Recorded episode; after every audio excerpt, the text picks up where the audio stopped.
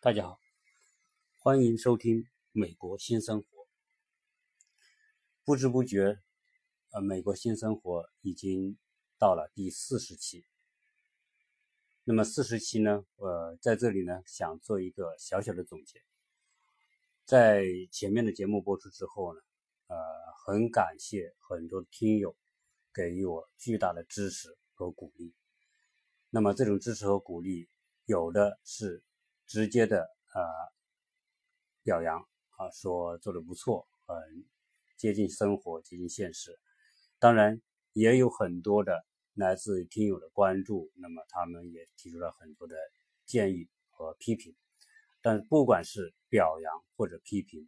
我想都是对美国新生活的一种帮助和提高。所以呢，在这里借第四十期节目的时候呢，对所有的听友给予的。支持、帮助和关心，甚至是批评，表示衷心的感谢啊！因为有大家的这种意见，大家的这种关注和鼓励，那么才让这样一个草根的小小的节目能够有动力继续走下去。那么也，我们也欢欢迎说啊，不管是听友，您是出于啊赞同或者批评。凡是啊，只要你的啊意见能够反馈给我，那么都是对我最大的帮助啊，所以非常感谢各位听友的对我的鼓励。那么在今天呢，是第四十期，第四十期呢，我想讲讲讲什么？讲讲这个到美国来之后的感受。那么实际上，呃，因为我在节目里面会讲到说，啊，美国。有很多的地方是相比中国是不错的啊，那这个节目，我想作为美国新生活这个节目，一定会有很多的东西是比较的，因为从中国我们在中国生活了几十年，来到美国，那么美国的环境、制度啊、习惯、历史文化，因为跟中国的差异，正因为有这个差异，才有我做美国新生活这个节目的意义，所以呢。这个内容很多东西都是带有双方啊中美之间来比较的。啊，所以在这个比较的过程当中，有的是美国比中国做的好的地方。啊，那么很多听友很愿意听这方面，说哎你多讲讲美国哪方面好，那么在节目里面也有很多是美国不如中国的地方。啊，也有听友呃不太习惯，他说。呃，你都来美国，你不是因为美国好你来去美国吗？那为什么你有那么多的内容是讲美国不好的东西呢？啊，我想，啊，这个节目我并并不是要用一种一边倒的方式来评论美国，或者是评论中国啊，评论美国怎么怎么好，中国怎么怎么不好啊。我想，呃，我还是站在一个客观的角度，因为到了人到了美国之后，你自然就会有种感觉，就是说。发现中国有中国的好，美国有美国的好，这个我相信是种客观。所以在未来的节目里面，我仍然会有很多的内容会讲到说，啊，中国的呃要改进的地方，那么美国做的不如中国的地方啊，这个都是有的。可能这里面啊多少带有点挑剔或者怎么样，但是我讲啊，这只代表我的一家之言啊，并不说。要要成为一种什么公共的意识啊？那么今天呢，我想啊，再谈谈美国的好与美国的不好啊。这个美国的好与美国这个概念太大了，对吧？那说你你这个一个短短的这个二三十分钟，怎么能够把美国的好与不好谈得清楚呢？我我相信这个是谈不清楚的。但是呢，啊，我这个所谓美国的好，美国的不好啊，主要是给谁来？了解呢，来听呢，是给呃国内的听友，那么他们可能想要来美国，啊，对美国呢，可能这个时候是一种想象当中的概念，啊，那么我我做个简单的概括，讲讲美国的好与不好，啊，这个笼统可能会有很笼统的地方，呃，请大家见谅。美国呢，我想它的好与不好是非常明显的，那么它的好也很明显，它的不。不足也很明显。那么我们先说说美国的好在哪里？美国的好，相较于中国来说，它的这个社会已经相当的规则化。这个规则化就是说，呃，在大的层面它有宪法，那么在小的层面有地方的，啊，州有州的宪法，地方有地方的法律。那么美国呢，一切都是按规则来行事，啊，因美国有众多的律师，那么就是来界定。你的行为是否合乎规则？那么，呃，来，当然这一方面也是保护市民的一种一种条一种前提啊。你有因为有规则，所以就能够界定你是合规则还是不合规则。呃，因为我在生活的这个城市周边，我就看到我们这个小区里面，这个小区呢是属于相对密度比较大的。密度比较大，相对来说，这个小区呢，很多车就停不到车库。美国的房子是这样，不管什么样的房子，它一定是有带车库的，啊，这个在美国没有带车库的房子几乎是很少很少的，啊，它一定会安排相应的车位给你，但是在在我们这个小区呢，它就每户也有两个车位，但是有些人呢，他就不愿意停在车位里面，他就停在公共路上。在停在公共路上也是可以的，只他我我有节目讲到说，这个公共路上停是根据路沿石上的颜色来区分，你你能不能停，停多久等等。那么在我们的小区，我就看到两次这个情况，就是说有有有这个小区的居民呢，就停车停在边上啊，停在边上都没问题，但是呢有两次呢，就这个车呢就被拖车被被警察叫拖车给拖走了。那么这个原因在哪里？就是说，在美国，这个停车的规定是，你所有的车靠边停的时候，你必须是顺着你开汽车行驶的方向来停的。比如说你在右边，你这个这个车一定是，呃，按照行进的方向靠边停。那么在这个小区里面呢，就有两就有两次呢，就是这个这个停车人他不是按照顺方向停，他是逆方向停。比如说他在右边的时候，车头应该是向前方的，结果呢，他反过来把车头向后方，等于说就是逆着车行驶的方向停在停在这个路边。这个小区是一个很小的小区，但按照道理来说，这个没什么吧？在中国太普遍、太正常了，对吧？那你说我这个临时把车这停在靠靠路边停下，逆了这个行驶方向。呃，在中国，我相信是没有啊说会被被警察呃叫车拖走的情况，应该很少很少啊。但是在我是说的是小区里啊，不是在这个公共的大路上，在我们这小区里面，他这么停，应该说也是不影响谁的。但是呢，不行就拖走，它的规则是规定，美国的停车规则规定，你必须是顺行驶方向停车。当然，这里面当然也会有一些问题。如果你不顺行驶方向停车，你启动的时候跟前面要开过来的车是逆的，这个这个是肯定是不行的。所以啊，这么一个停车也被拖走啊，有那这个，所以我们在在美国停车，那你绝绝对不要说，哎呀，我只是临时停一下，停停一下，马上就走，不要这个想法，你就是规规矩矩的按规则停。啊，因为你你你可能说你停完之后，你认为说你马上就走，有可能旁边一个人，一个一个老美，他马上就打电话报警，说这个车逆方向停，那警察马上就过来，可能就两两分钟就过来了。过来之后，嗯，然后没人在这里，他马上就叫这个拖车过来。那这个拖车一拖走的话，呃，一个是你这个时间要要花时间去处理这个事情，第二，这个拖车费也是挺贵的，然后停车拖车都是要花钱的。这是个简简单的简单的例子，说美国的规则化啊，你你就不要想这个有什么投机取巧啊。当然，从这个角度来说，它的规则化带来的好处就是，你按规则办事，你就简单啊。在美国，呃，有人说啊，美国是一个不用走后门的社会，对啊，那美国因为一切都按规则办事，所以你不用去想着去走什么后门，美国嗯没有什么后门可走。美国的一切都流程化，所以为什么很多人说，哎，来美国好啊？美国就是啊，它就是很规则化，你就按规则办事。所以我有一个有一期节目讲到美国的自由与不自由。那美国的自由就是前提就是你一定要守规则，你不影响别人，那么你就自由。如果你要影响到别人，就肯定不自由。啊，刚才说停车逆方向停，你就影响到别人，别人开过来的时候，你一起你要你要启动的时候，你跟人冲着冲着了，那那就影响到别人，所以这个是不行的。那么在在美国呢？那相对来说，呃，美国没有什么潜规则，潜规则那是我们中国人特别熟悉的一种行事方式，凡事都可以找找关系嘛，是吧？那么变通变通嘛，这个呃，这是我们所习惯的方式。当然，这个习惯的方式对我们也很好，也也也不好。但我们都在都在享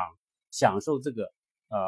潜规则给我们带来的便利和好处，但是我们又。同样，作为一个我们作为一个中国人，又都很痛恨潜规则，因为潜规则它是一个双刃剑，它一方面给你利益好处，一方面也对你带来伤害和让你觉得很辛苦很累啊。基本上在国内，所以在国内的人的观念里面说，凡是出了事情，马上第一想的，哎，找找关系，呃，这个没有这个想法的人，那是太天真，在中国。但是在美国，如果你出个什么事，你马上想着找关系，那你也很天真，因为在美国，呃，没有人，没有，就是美国真正老美是没这种意识的，说啊，我去找找朋友，说这个事情这个车拖了，能不能打个电话叫警察不拖？呃，这个可能性是极少极少的。如果说所以要做这个事情，比如说。呃，你这个正好这个警察在拖你的车，那你说啊，我我认识另外一个警察啊，打电话让那个警察来跟他说说能不能不拖啊？这个在中国可能经常会遇到会这样的情况，但是在美国，如果你敢这么做，第一，你打电话找那个警察的朋友，那么这个朋友是不会给你去说这个情打这个电话的。如果他要说这个情打这个电话，那么。如果这个当事的警察举报的话，那是非常呃严重的罪行。那那个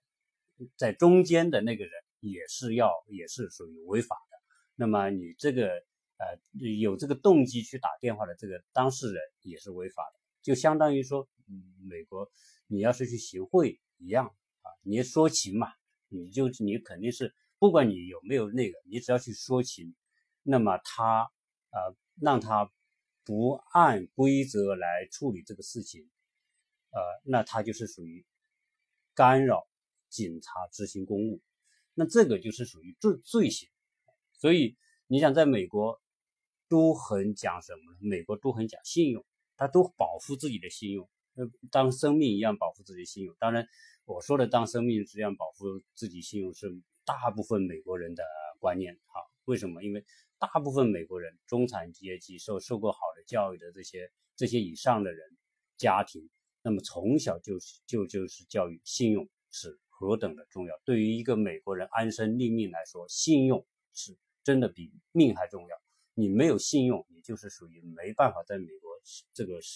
规则社会当中生存啊。当然，你说有没有不讲规则的？当然有，因为还是有极少数人那些。没有受过好的教育啊，或者说自我管理很差呀，这种这真正的那种我们说的这种社会的底层的底层的那些人，也有不守规则的。你说在美国有没有犯罪呢？也很多啊，偷啊、盗啊、抢啊，啊，这个美国也有的。但是那些并并不是主流，主流的美国人是特别重信用的。如果你因为一个找跟别人说情，或者找一个什么关系处理一个什么私人的事情，让对方。要去违反法律，呃，来来妨碍他执行公务，那你想想，这些都有可能被告，啊，被告的话，那么就留下污点，留下案底，那么所有的这些相关的部门都能查到你曾经在哪些事情上犯罪或者犯违法，啊，当然这个违法有轻和重，有些违法是罚款处理就不留案底的，有些是就会留案底的。你比如说，只要上法庭，那法法院有判决有罪，那这些都是会一定是留案底的。所以，所以这就是说解释说美国为什么他不用去找人情，因为大家知道没有人去去做这种事情，因为做这种事情对他自己、对朋友、对对方都没有任何好处，没有任何好处的事情，大家都不会去做。但是中国，在中国，很多时候通过这种方式、这种规则，就能够大事化小，小事化了。所以它这是个好处，因为有这种好处，加上呢，在中国托个关系啊，找个人啊，处理点什么事情，它就是一个。呃，没有明确规定的东西，它没有规定这个东西是是违法，是妨碍公务啊。那么，所以呢，他不会去责责法，就是法律不会去惩罚这种行为。所以大家都觉得，哎，很多人就会去去做这么一种通过关系来来来把一种一种一种结果能够化解的这么一种情况。所以为什么说在中国有时候大家活得累了，因为。因为你想想嘛，一个欲望很多的一个社会环境，大家大家各种利益、各种纠结，都会出现各种冲撞、各种矛盾。那么一一出现矛盾冲撞，你就得找关系。那你在中国找关系也是有成本的，你你必须请人吃饭呐，送礼呀，还有你不仅这次要送礼，以后你要维持这个关系，过年过节你你要得去打点呐，要去送礼呀，要维持这些关系，为什么很累啊？就是说。你在得到一个好处的时候，你这个累是为得到这个好处而做的一种成本和付出，啊，你需要得到维持这个好处，你必须维持这个成本和付出。所以中国的关系里面很多的吃喝，很多的宴请，很多的送礼等等，都是维持一种关系，而维持这种关系作为一种资源，在有需要的时候变成一种利益。在美国没有这一套体系。关键是，他的法律作为前提，让大家一代一代的美国人已经在思想观念上没有这种意识要去做这个事情，啊，所以这是美国相对简单。你了解美国的法律规则，每个城市的规则。你比如说，我们住这个小区，这个小区规定说，啊，你这个小区的绿化，你必须按公共部分你不能自己搞，你自己搞的话，他就罚你款，那你就不搞。那你那在中国，你说我个自己的小区，我自己的花园，我一定要搞。在中国，在我们住的那个那个小区里面，那很多房子就拆了就建，是吧？你买了之后觉得不满意，觉得不够土豪，就把它拆，甚至就全部拆掉，那钢筋混凝土的全部打掉，重新建。这个在美国是不可能的事。在美国，你说搞个违章建筑，那实在太难太难了啊！那那美你嗯，在中国，你说你要。你在美国，你要搞违章建筑，美国没有真正意义上的违章建筑，美国的建筑都是要么是合法，要么你就不能搞啊？为什么？你比如说我这个房子，我买了之后，我想把它拆了重建，可以，你去走手续，你就照政府去报批，设计图、规划，整个按照他的整个的要求，你做出一整套完整符合他要求的东西，他批了你，你可以做。啊，你说我要加建一个什么东西，可以，你你你要去批，那你在按照中国的规则，就是说，那批什么，先干了再说，反正我有关系是吧？那谁来来了个城管什么的，我找人搞定啊。所以在中国就很多就是先干了再说的情况，在美国几乎没有。如果未来有中国朋友说，哎，呃，来美国，呃，按中国那套行事方式来做，几乎你行不通，而且你会吃很大的亏啊。所以这是我我在这里想想。讲的一个事情，那你看我们住的这些小区，你说你你别说你要说加个什么东西，你做个葡萄架，只要你跟这个房子是连着的，你必须报批，而且报批交的费用也很高，而且这个你做的过程你必须按照你设计的图纸来做，啊，那我这个小区有一个人装一个卫星天线，这个卫星天线装完之后，它颜色跟墙不对，他都要说你把它喷成跟这个墙一样的颜色。它就是有这么细的规则，包括你说这个公共草地，你说啊，我我把自己门前的这个这个小树我剪一剪，不行，他的人来剪，你不能剪啊。那么这个，所以在美国，你会在如果你在美国生活，你就会发现各种各样非常细非常细的一个一个规则。那前我昨天我刚收到一个一个呃一个说法，就是说一个朋友他在佛罗里达那个。他那个房子呢，啊，不是佛罗里达每年有飓风，那个飓风呢一来之后呢，就就来飓风来之前，那就要装那种防风的那种板，呃，扣在窗户上。那个窗户因为容易吹坏，所以门和窗全部要用那个抗抗风的那个板给它装起来。风一吹的时候就不吹，不会吹破这个门和窗，那么这个房子就不会坏掉。那么他就装，装完之后呢，风过去之后他就必须拆掉。但是呢，这哥们他不拆，他还有两个，有个门一个窗的那个那个，他叫 shadow，就是那个放风防风板就没拆，没拆，哎，这个物业就写一个通知说你违反了物业管理规定，啊，你必须把它拆掉，限你多长时间之内拆掉。如果你不拆掉，那么可能就意味着意味着有罚单。罚款，好，这就是美国。你说，你说自由吧？从某个角度来说，如果你想不规按规则来做事情，非常不自由。那么在美国，呃，很多东西都是固化，呃，流程，因为基于它的规则化，所以这个美国社会相对现在变得相对比较固化。啊，这个，所以美国人，我我也讲过，美国人在固化之下，他的控制很少。你比如说。因为它的变动很少，变动少之后，它的控控制就少。我们说的控制就是机会吧，机会就少。所以美国呃，在在传统行业里面，几乎他们你说美美国的城市突然说哪个地方搞个什么特区，搞个开发区，然后突然几十万人移居到某个地方去，然后一切的生活呃设施啊配套都要重新开始。在美国很少，它都是一点一点建一个哦，这个地方建个商业区。他这个商业区可能要花个十几二十年，慢慢建，他也不会说什么啊，这个这个迁徙哦，说说某个水库啊要建，对吧？一两百万人要突然要移走，那那这这种情况就在美国都很少，美国一切都相对变得比较成熟，所以美国社会相对固化。那固化之后呢，美国人就比较安于现状，所以他就是就业岗位对美国社会是非常重要的。所以这也是为什么特朗普说啊，承诺他上台要要创造多少就业岗位，然后啊，为什么他接见马云？因为马云跟他说，我的这个呃阿里巴巴呃平台，我要为美国的中小的农民、农场主，那么提供一百万的就业机会。就是说，你这一百万的这个这个美国的农场主，你可以把你的农产品通过阿里巴巴的平台，然后卖到全世界啊，包括卖到中国。哎，那他就要这个就业机会，所以在美国就讲这个就业岗、就业机会啊。那他并不是说鼓励你盲目的去大众什么什么创什么业啊，基本上美国没有这个说法，美国也不存在这种运动式的这种这种呃经济变革都没有，所以大家不比较。但因为大多安于现状，都找个工作。呃，在美国，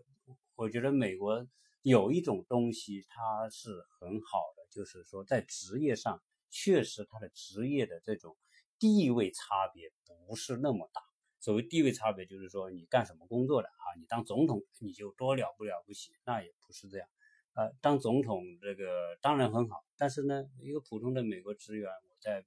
呃做个白领啊，或者做个公务员呐，或者我是做个小生意啊什么的啊，甚至说就是这个搞卫生的啊，你看到我做电工修理的，哎。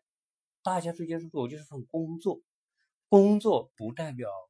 纯粹，不完全代表地位、财富，代表生活的幸福。在这一点上，他是相对来说，美国的美国人是呃比较成熟的，就是说啊，大家不去做这种盲目的比较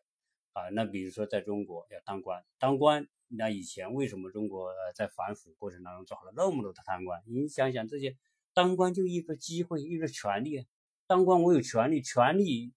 中国不是潜规则吗？那么中国不是关系吗？那权利就是关那关系所要追求的对象。所以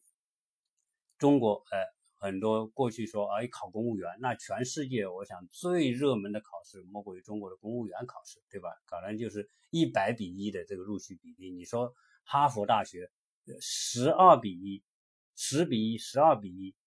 的这个这个录取率，但是中国的公务员比考哈佛大学还难，很多热门的热门的部门那更是岗位更是挤破头。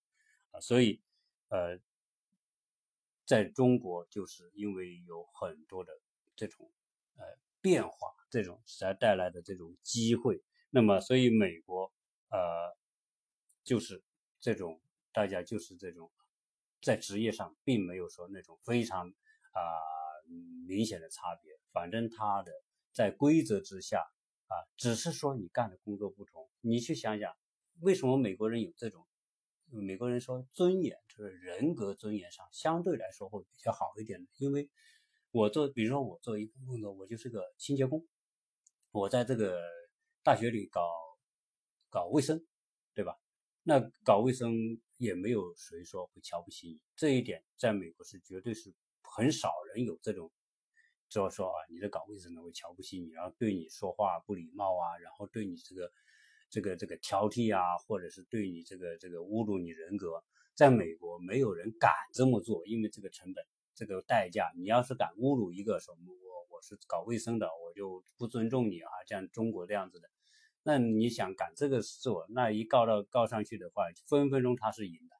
啊。只这个这个在美国就是这样，同情弱者，这个在美国法律也是做的非常的明显啊，所以从这点来说啊，美国。它确实有它的简单化，就是它的，